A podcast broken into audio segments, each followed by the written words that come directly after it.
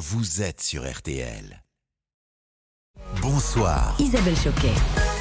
18h32, merci d'être avec nous. Bienvenue si vous nous rejoignez. Place au, deuxième invité d'RTL. Bonsoir l'invité pour tout comprendre Antoine. Netflix augmente ses prix pour la cinquième fois depuis son arrivée en France en 2014 et il nous empêche désormais de partager nos codes d'accès.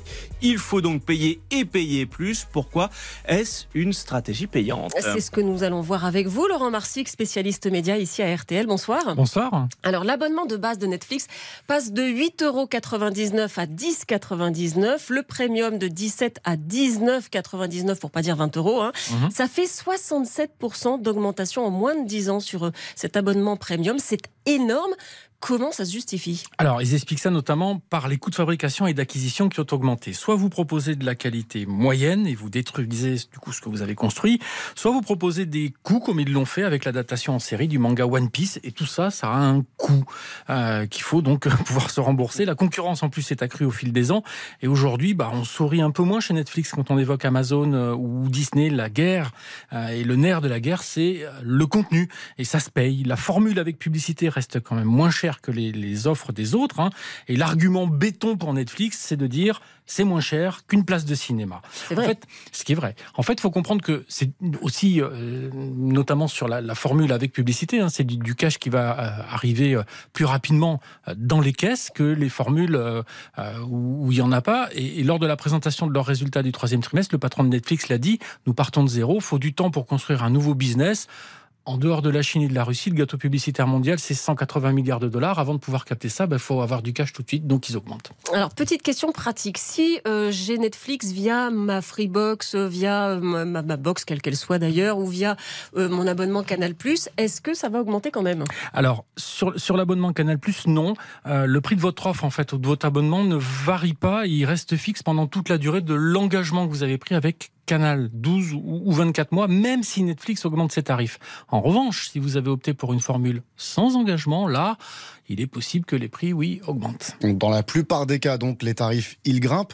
Euh, Laurent, est-ce que ça ne fait pas fuir les abonnés?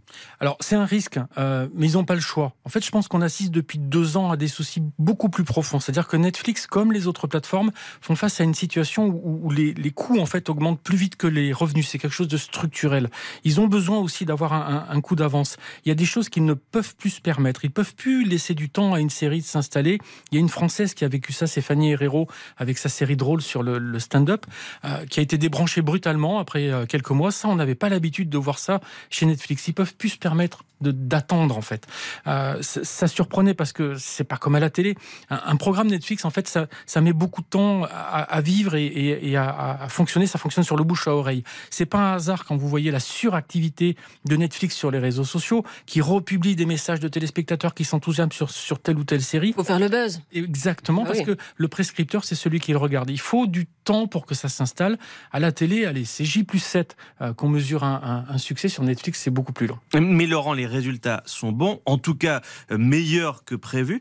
Euh, c'est la chasse au compte partagé qui a payé Alors oui, en partie, parce que cette stratégie, effectivement, euh, maintien d'une offre de base avec publicité et surtout interdiction de partage de comptes, sauf à payer plus cher, c'était quand même 5,99 euros par mois, bah, ça a fonctionné, effectivement. Netflix a gagné au niveau mondial plus de 8 millions d'abonnés pour atteindre 247 millions d'abonnés dans le monde. Le titre Netflix, ce jour-là, fait un bond de 14% à Wall Street. Ah oui, quand même. Mais puisqu'ils ont plein d'abonnés, c'est quoi le problème? Ils ont peur de perdre leur place de numéro 1 parce que c'est vrai qu'ils sont plus tout seuls quand même. Hein. Il y a Prime, il y a Disney+, Apple TV, Paramount depuis pas très longtemps. Alors, ils ont surtout besoin d'être à l'équilibre. Il faut, avoir aussi en mémoire quelque chose dont on a beaucoup parlé, la grève des scénaristes, qui a impacté fortement les, plateformes. Il y a des séries phares qui ont été repoussées à plus tard, d'autres annulées. Or, l'abonné, faut le nourrir. Et il est très exigeant et il est très volatile. En 2022, Netflix a perdu 200 000 abonnés pour en regagner l'année suivante. Donc ça va, ça vient. Si on regarde le classement en France, Netflix, effectivement, est de très loin la plateforme la plus regardée, avec 60% de part de marché. Euh, suit Prime Video, le service d'Amazon, avec 13% marqué à la culotte par Disney à 12%. Le premier champion national, euh, c'est le service de Canal Plus avec 10% part de marché. Alors, il y a le cinéma, il y a euh, les séries, il y a aussi le sport, la, Ligue 1 qui est diffusée par Prime. Mhm. Pourquoi est-ce que Netflix il ne se positionne pas là-dessus aussi? Alors, la réponse, elle a été donnée il y a quelques années par Reed Hastings, qui est le cofondateur et patron de Netflix, parce qu'il n'aurait aucune maîtrise sur la source. En gros, il ne maîtrise pas le scénario et il ne maîtrise pas la source non plus. Ils ont essayé une fois de mettre de l'argent pour acheter des droits de diffusion, c'était ceux du circuit de tennis ATP. Ils ont laissé tomber trop d'argent pour un résultat incertain. Le seul sport pour lequel ça a été vraiment envisagé, c'est la Formule 1. Pourquoi? Parce qu'ils ont une série documentaire qui est baptisée Pilote de leur destin. Ils en sont à la cinquième saison, je crois de mémoire. Et sur Netflix, ce qui est vrai, c'est que ça a été un vrai carton d'audience. et Netflix, en fait, a choisi une autre euh, stratégie.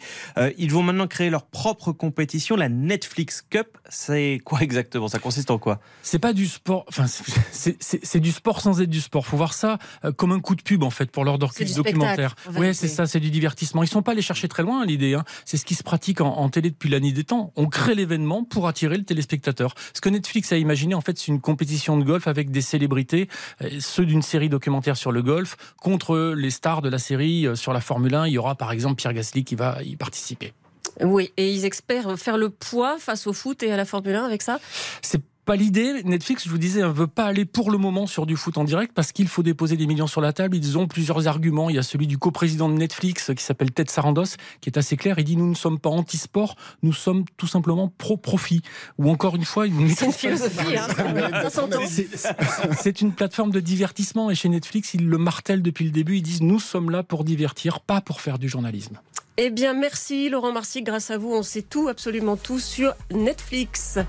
18h39 sur RTL dans un instant. RTL Inside, nous serons en immersion au château de Versailles en pleine évacuation.